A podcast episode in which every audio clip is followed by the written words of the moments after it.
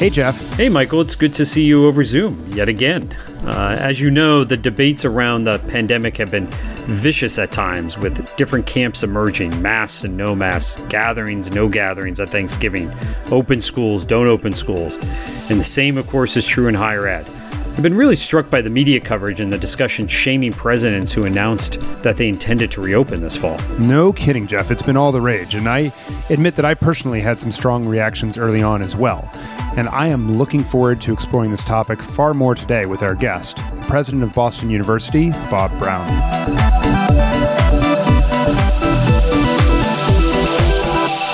This episode of Future You is brought to you by the Bill and Melinda Gates Foundation. This episode is also brought to you by ProctorU, COVID 19 has dramatically changed the landscape of assessments in higher education. Jeff Selingo and Karen Fisher report on these changes in a new white paper called Remote Education 2.0, available at proctoru.com slash remote education.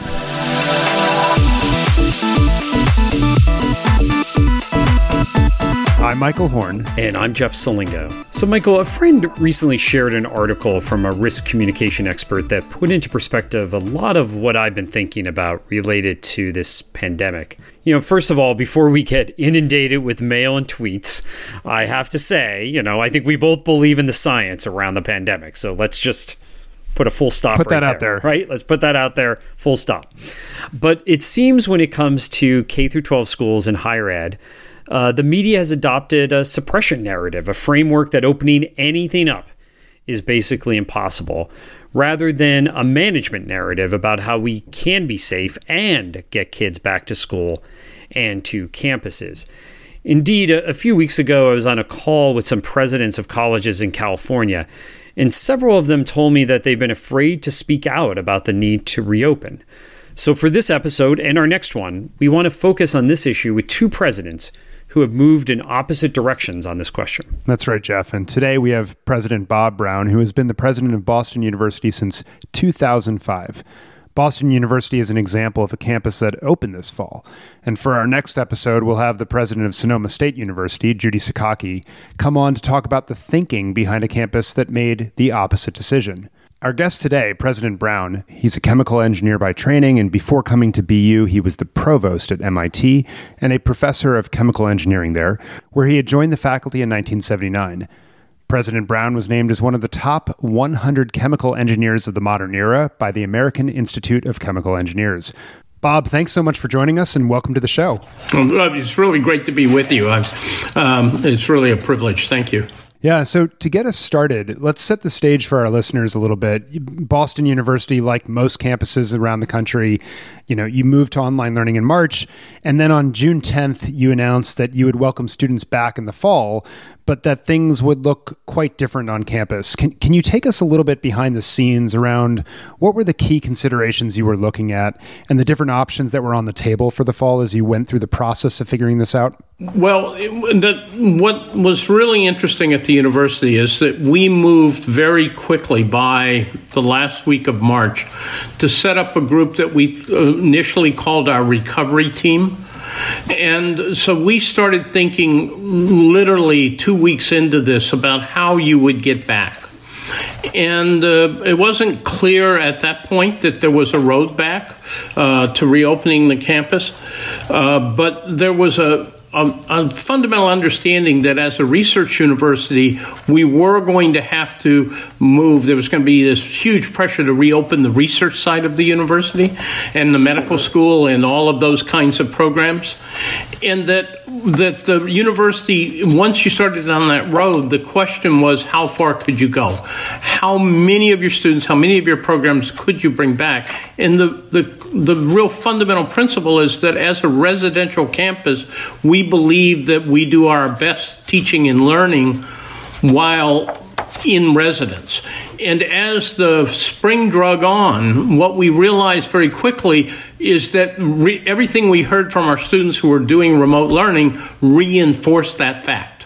So, you know, in March and in April, while we're starting to try to plan for the fall, we're trying to execute around remote learning where we had pivoted to remote learning in five days, right? right? And so there was this huge kind of push to how would you bring the university back?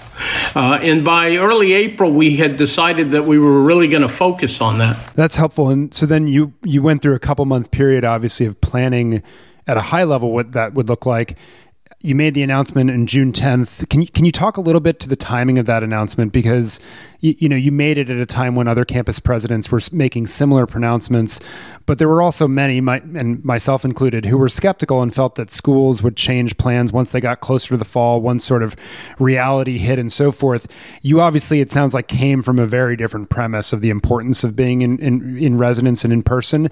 But how did you think about the timing of that announcement and, and messaging it so that people had trust, right? That Boston University versus, uh, you know, would hold to its word, word versus perhaps what we've seen at some other campuses around the country. We were actually a little later to make that pronouncement than others, uh, in that we put the safety and uh, security of our campus as the foremost thing that we had to figure out, and we spent a lot of time in April and especially in May figuring out what the campus would look like.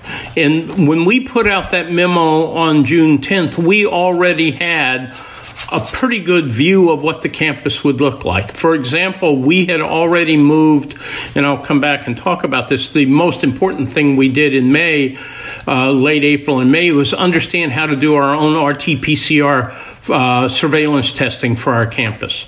We decided early on in April that if we could not do that, we couldn't figure out a route to operating our campus as a residential campus. And so we had already, by the time well before that June 10th memo came out, we had ordered the equipment, we had made sure you could procure all of the supplies. We had a great group of biomedical engineering faculty who were expert in uh, the kind of uh, uh, robotic testing that we were going to have to do.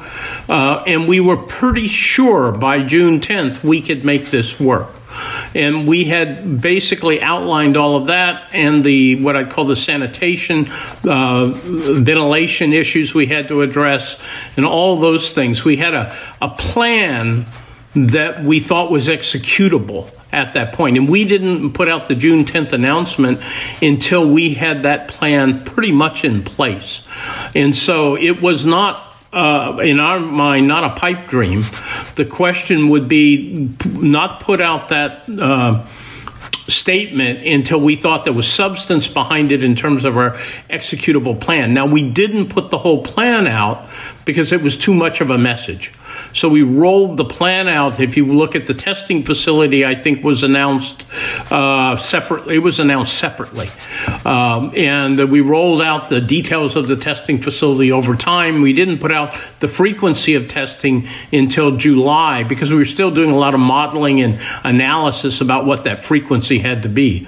But we knew we could run a testing facility at somewhere between six thousand and eight thousand tests per day if needed.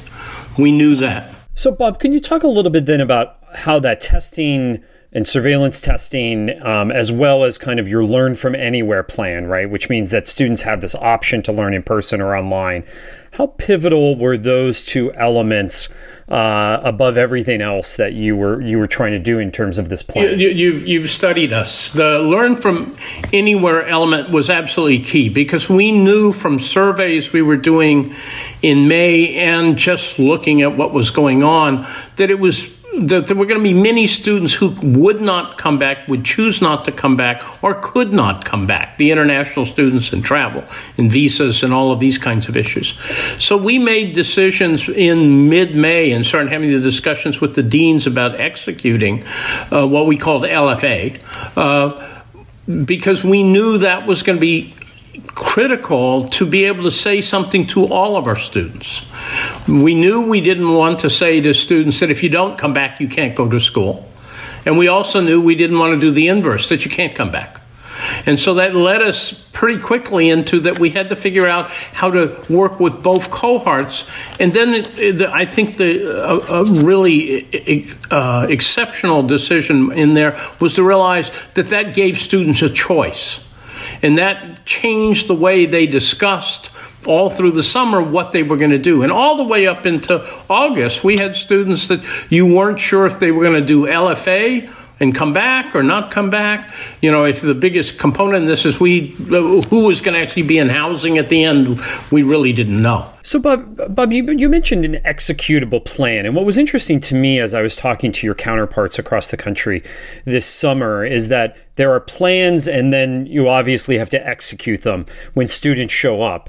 Uh, and so, did you a did you run through those scenarios? Right? Did you did you test your pressure test your plan with with real people? And then the other thing that I heard was that um, presidents and boards might have wanted to have executable plans to reopen, but then there were people on the ground who said, "You know what? We just can't execute this." Like, did you did you feel like you had were you assured by like everybody on campus that you can really execute this plan? So first was kind of testing the plan, pressure testing the plan, and then second was having a good assurance from people on the ground that this was this plan could be put in going place. back when I, what I was saying to to Michael is that going back into late March in early April we stood up a recovery structure what I mean by that is we have a committee that started meeting twice a week at first for an hour and a half per week per meeting called the ABC and it was it's a, uh, some people call it another bloody committee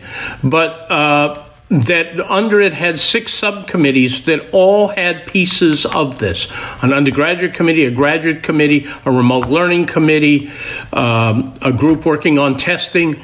Um, and so we had six subcommittees that we stood up in early April to develop the plan.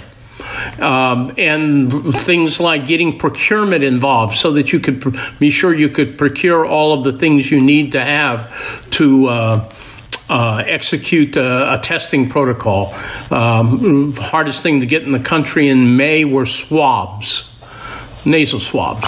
Uh, things like that, uh, signage, all of these things. We had people assigned early on to all of those pieces, and so what we so when I say execute, we had a whole structure that were working double time. They were running the university, getting us through the spring term which was hard, and starting to put together this plan. And by June, by the time all of our uh, current programs were over, we totally pivoted totally to look at the fall.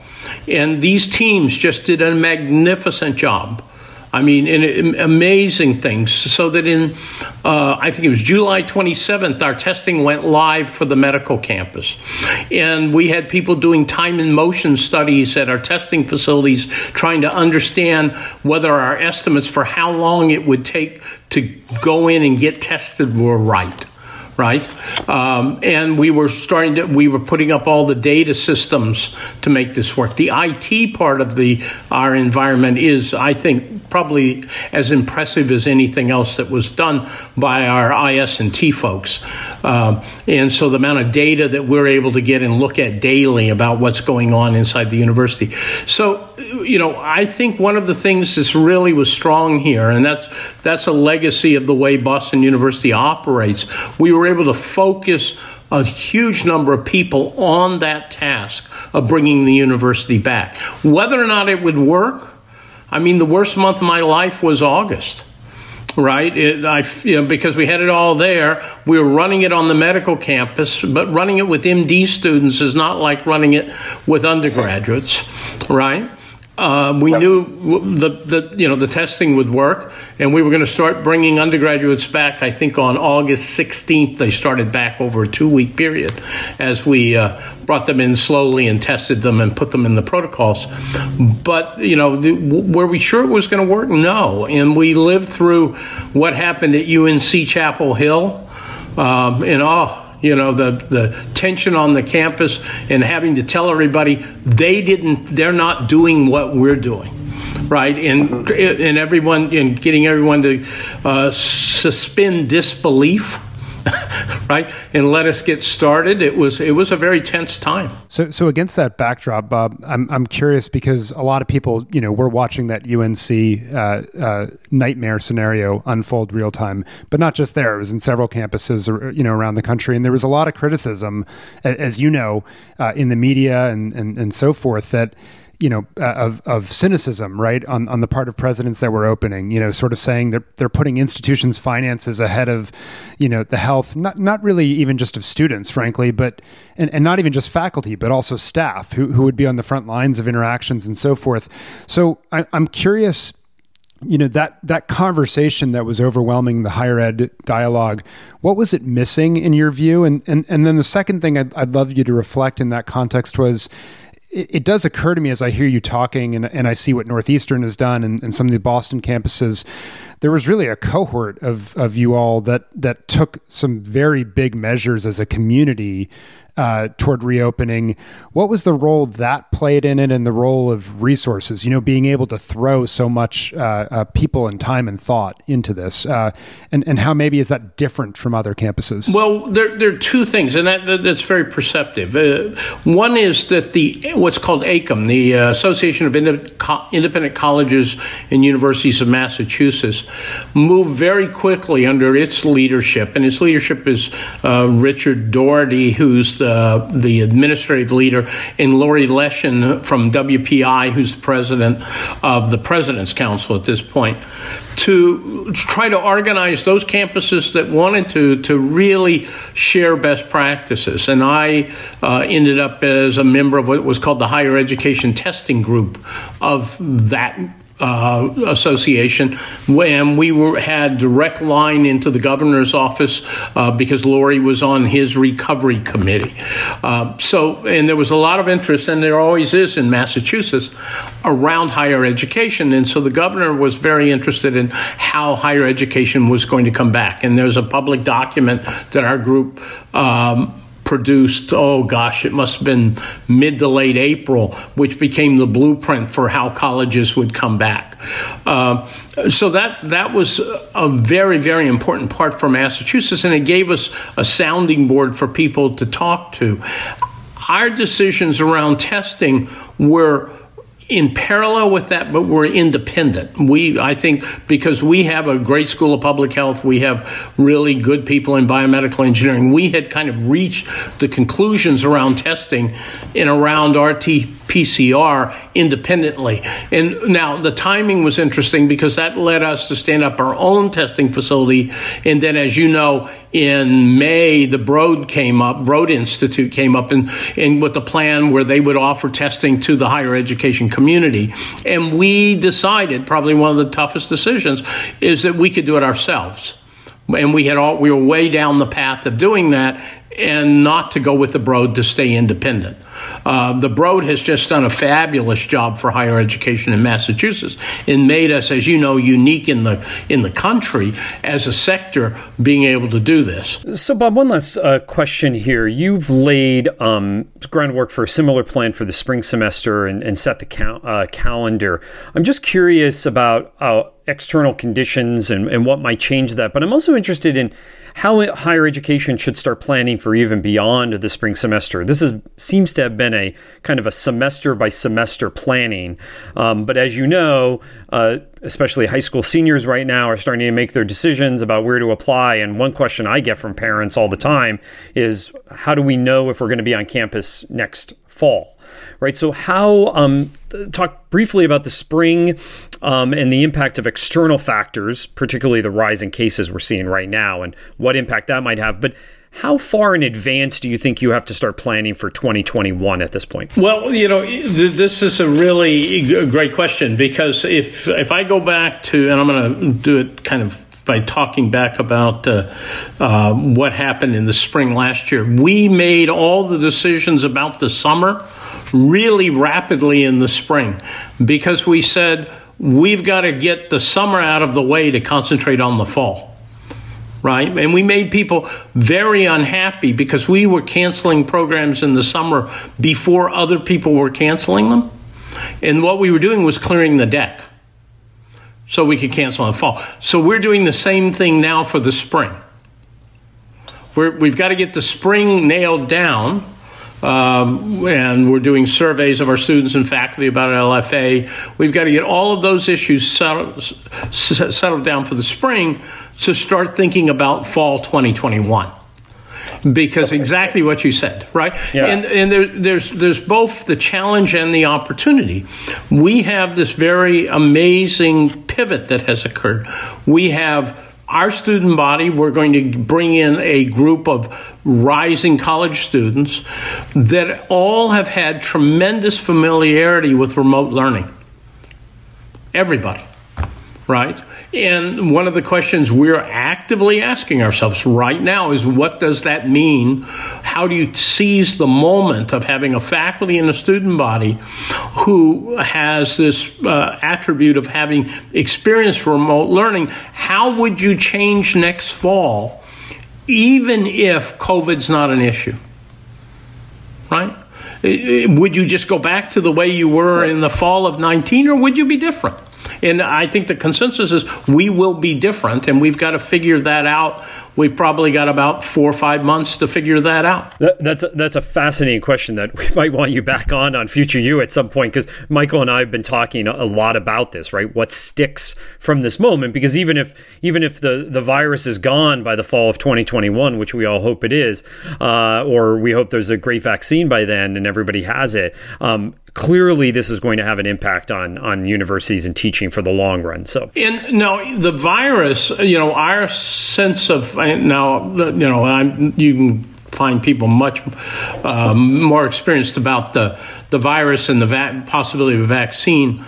My sense is that our comfort level that COVID is really gone is going to happen over time right? Because even if tomorrow we could vaccinate everybody, the efficacy of that vaccine uh, is still going to be relatively unknown. Uh, the how long it's going to last, and you know what your immunity is going to be uh, how dependent that is on other factors, uh, your personal health factors. I think we're going to ease out of this over a period of time, even under the best of circumstances. Uh, hopefully, by the fall uh, or in the summer, that all of what I'd call the vulnerable population, the people you work most about, will have been vaccinated right? Uh, and we will then be working on these cohorts like the like our students. Uh, but but our plan that's why we're talking about the spring so easily uh, and quickly making an assumption. Our plan is that we've got all the facility to to operate this way. We're going to back out of this operating mode slowly as our public health people tell us it's safe to do that. And but we know that if, unless something really goes wrong, will be residential next fall. Yeah. So obviously a long-term planning issue for higher education institutions and for your counterparts across the country. Bob, thank you so much for uh, for being with us. Uh, Bob Brown, the president of uh, Boston University, and we'll be right back here on Future You.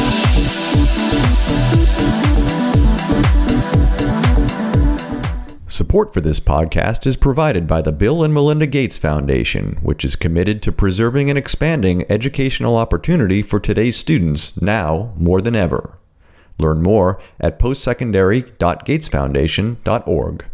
This episode is sponsored by ProctorU, the world's largest online exam proctoring company. Backed by artificial intelligence, ProctorU's full suite of live and software proctoring options offer test takers the ability to take an exam 24 7 from the comfort of their home. With 18 facilities and over 1,000 proctors around the globe, ProctorU has upheld the exam integrity for some of the world's most prestigious institutions and businesses.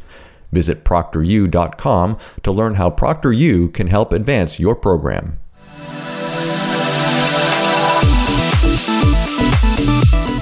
Welcome back to Future You, off an important conversation with Boston University's President Bob Brown. And, and Jeff, I would love your perspective uh, on this topic and, and, and what we just talked about because, you know, as we talked about in the intro to this show, the amount of president shaming in the media, on social media, and the like, for those who have decided to reopen campus to students seems quite significant. I mean, I personally can't remember anything like this before. And What's what's been going on in your judgment? Yeah, it's really interesting, Michael, and I think partially because higher ed. Let's rewind for a mm-hmm. second back to February, March, right? Because we, everyone coalesced around a, a solution back then, right? We're going to go online.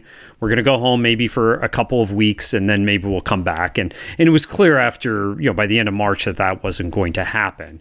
So then in the in the late spring, early summer, that's when schools started to really go into different directions for what they were going to do in the summer and the fall. And there were two media pieces in particular within weeks of each other that I think set the tone for these two camps, kind of the reopen camp and the don't reopen camp. And the first was the op-ed by Brown University President uh, Christina Paxson in the in the New York Times. And if you remember that, it was in in April, and the headline was something like, you know, co- college campuses must reopen in the fall. Here's how we do it. And I think that was on a Sunday. I think I think it was, yeah, the, it was weekend, the weekend New review. York Times. Yeah. And I'll never I'll never forget uh, how my Twitter feed, mostly of higher ed folks, just blew up around that. Like, how dare somebody basically say that you know we should reopen because we need that you know we need to get students back on campus. There were a lot of people on my Twitter feed who felt that this was like a money grab. Uh, there were a lot of criticism because, of course, this is Brown University and they're an Ivy League; they can do it. And then a couple weeks later, you might remember that Michael Sorrell, who's been on this program, a good friend of ours from Paul Quinn College, wrote a piece in the Atlantic that colleges are deluding themselves if they think they could reopen. And here's why they shouldn't, right? So I feel like these two pieces seem to have set the tone for what followed and and set up these these two camps. And then on top of that, what you had was over the summer, I think in the interest of transparency, uh, that schools kept wanting to announce their plans of what was going to happen. And in many ways, they announced really before they were ready to announce because they wanted to get their plans out there. And then they had to start pressure testing those plans. And in some cases, they didn't work. And in many ways, I think, Michael, that's why what President Brown just described to us felt materially different from a lot of the pronouncements that many university presidents were making in the late spring and summer. Is that your take? Yeah, that's certainly my impression, Jeff, as well. I mean, for, from my perspective, Boston University, what he just described was both a lot of work that went on behind the scenes uh, in the spring, uh, frankly, to figure out what would reopening look like, and then a very thoughtful communication strategy behind that, basically that rolled out what they were doing in well measured doses. So you got the announcement in June, we're reopening. This is how we think we can do it, but it was still high level. But it gave you the sense that hey, we're going to be rolling out exactly the plan over the next several months, so that you have confidence you know that we know what we're doing in essence. And and that was materially different i think from what felt at least from my perspective and i'm putting my bias out here but more cynical announces uh, where people just said hey we're we're, we're going to reopen no details, very light and whatever, and then very little communication over the summer, which creates a void. As you know, when there's no communication, it creates a void. Rumors start swirling, people start speculating, students started wondering, will we really show up on campus?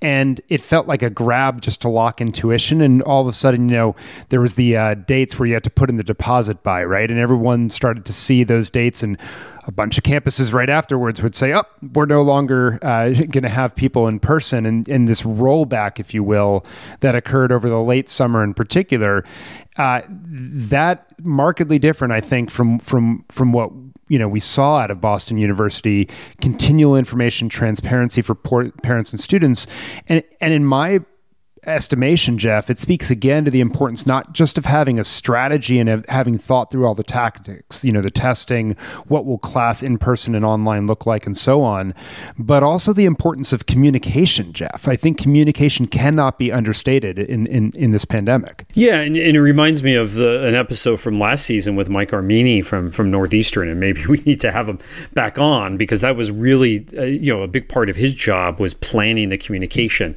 out of this. And I think there were three things that that made this a bigger story. The first one is one you just mentioned: this pressure on enrollment. Right, colleges and universities are in a competitive marketplace. They all wanted to see what their competitors were doing. If their competitors were announcing they were reopening, in some ways, I think that pressured other universities within that competitive set to say they were reopening, uh, especially when students and parents were trying to decide over the summer about what to do, even if they may be deposited at multiple colleges and universities. All trying to keep that enrollment up because remember, enrollment is the lifeblood of these uh, of these institutions, and and that put a lot of pressure, I think, on the communicators because I think many universities were really talking about what they were going to do in the fall before they were really ready. As you said, you know, they said they were reopening, and then they really didn't tell us tell us anything else. But there are two other things from the the media perspective that I think made this a, a bigger story this is really one of the only few national stories I recall with a huge education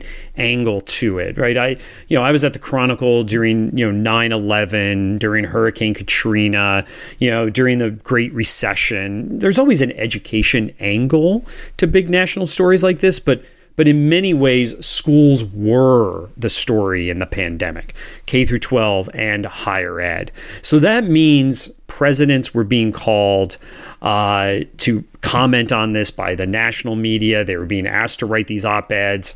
In many ways, I think presidents are out of practice. Remember, these are risk averse people for the most part. Uh, they don't sure, like. It's a different job right? from what it was a generation it's a, it's ago, a different right? job, right? They are not the the Ted Hesburghs of, of Notre Dame and the Clark Kerrs. I'm I'm watching this uh, great documentary on Showtime now about Reagan, about the Reagans, and you know, and, and there's this point yes the one I just recently watched, uh, you know, where where Clark Kerr gets fired by by Ronald Reagan, and, and you know, Clark Kerr, Clark, Clark Kerr, and others were really out there as presidents in previous generation.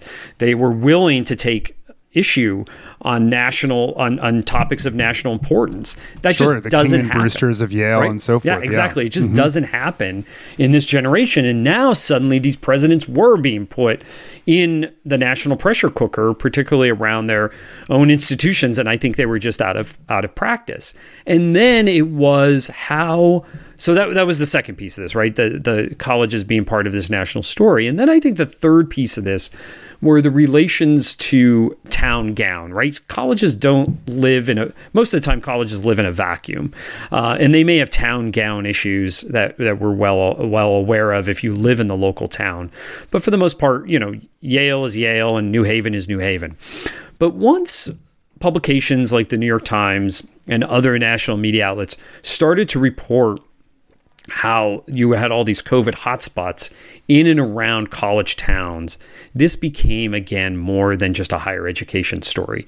And and I think colleges were put in in some ways an unwinnable position that they were the cause of these of these COVID hotspots because students were moving in and out. And we've seen that just even recently in the last couple of weeks. It was fascinating the day the CDC recommended people don't travel for Thanksgiving was essentially the same day that colleges started to close down for Thanksgiving and send students home. And once again, they were in the national spotlight for becoming essentially super spreader events.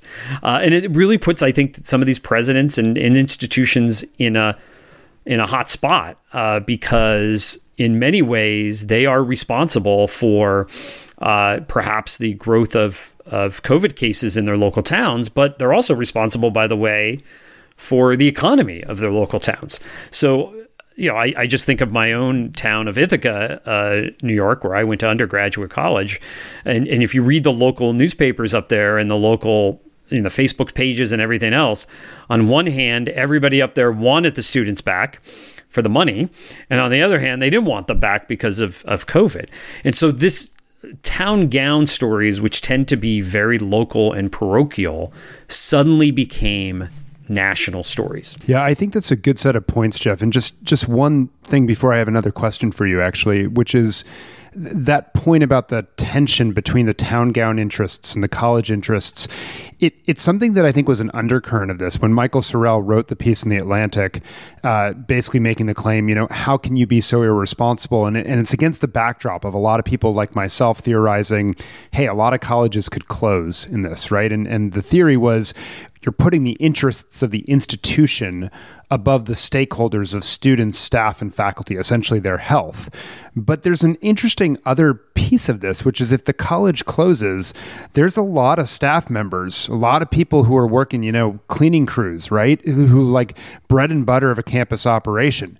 The, the economic life of these towns where there's going to be a lot of economic damage to individuals' lives, which we then know will have health spillover effects. It might not be COVID, but it will be other health effects. And I, I think it's I, think that's emblematic of one of the challenges of covering COVID in general, which is talking about the trade-offs in all of the decisions that we have to make. Is it, you know within a single issue, it might seem very simple what we should do. But when you think about the spillover into 10 other facets of our lives, it all of a sudden becomes very, very complicated to figure it out. And I certainly haven't teased this out in my own head, but I think it's part of the issue.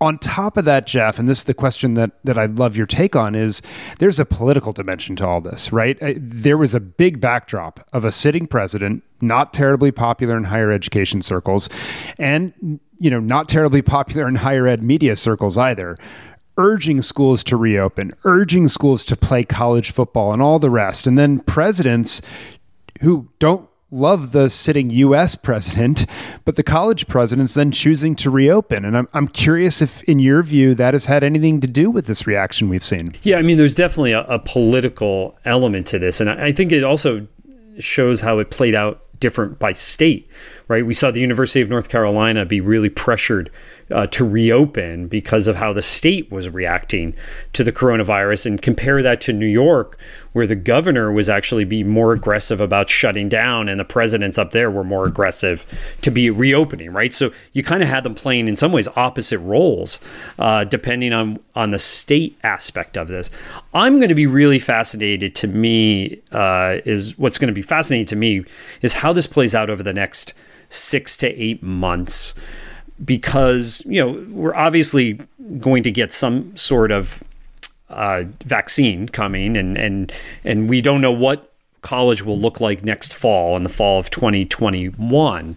But in terms of how this is playing out by state, will we see some students now pick colleges, unlike last fall, pick colleges based on those that are in states that are reopening faster? Uh, and and again, what dynamics will will play out there? We're already seeing, and I'm hearing from college leaders, but also from high school counselors, that the transfer activity seems to be greater, or the transfer people thinking about transferring seems to be greater than in previous years. And students who had a largely online experience and not a very good one, particularly freshmen this year, are looking to transfer to schools that are largely in person uh, for right now because they're thinking, well, those are the schools more likely to be in person for the fall of 2021. Uh, so I think that again, this polit, even though you know we have a new president come January, uh, we um, and I'm willing to say that uh, uh, that uh, we have you know we're, we're still going to have this play out politically. I think because this is still a state based decision in so many ways that's impacting uh, impacting higher ed. It's a really good set of points, Jeff, and it all whets my appetite for the next episode when we get to talk to the president of Sonoma State University, Judy Sakaki, where they were part of the Cal State system that made a very different decision from Boston University. We'll have all that and more on the next episode of Future You.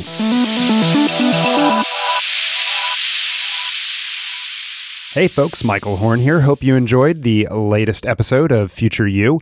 And just a reminder to please subscribe to us on your favorite podcast platform. And if you like the podcast, rate us so that others can find us and uh, find out about the good conversations that we're having here. As always, thanks so much for listening.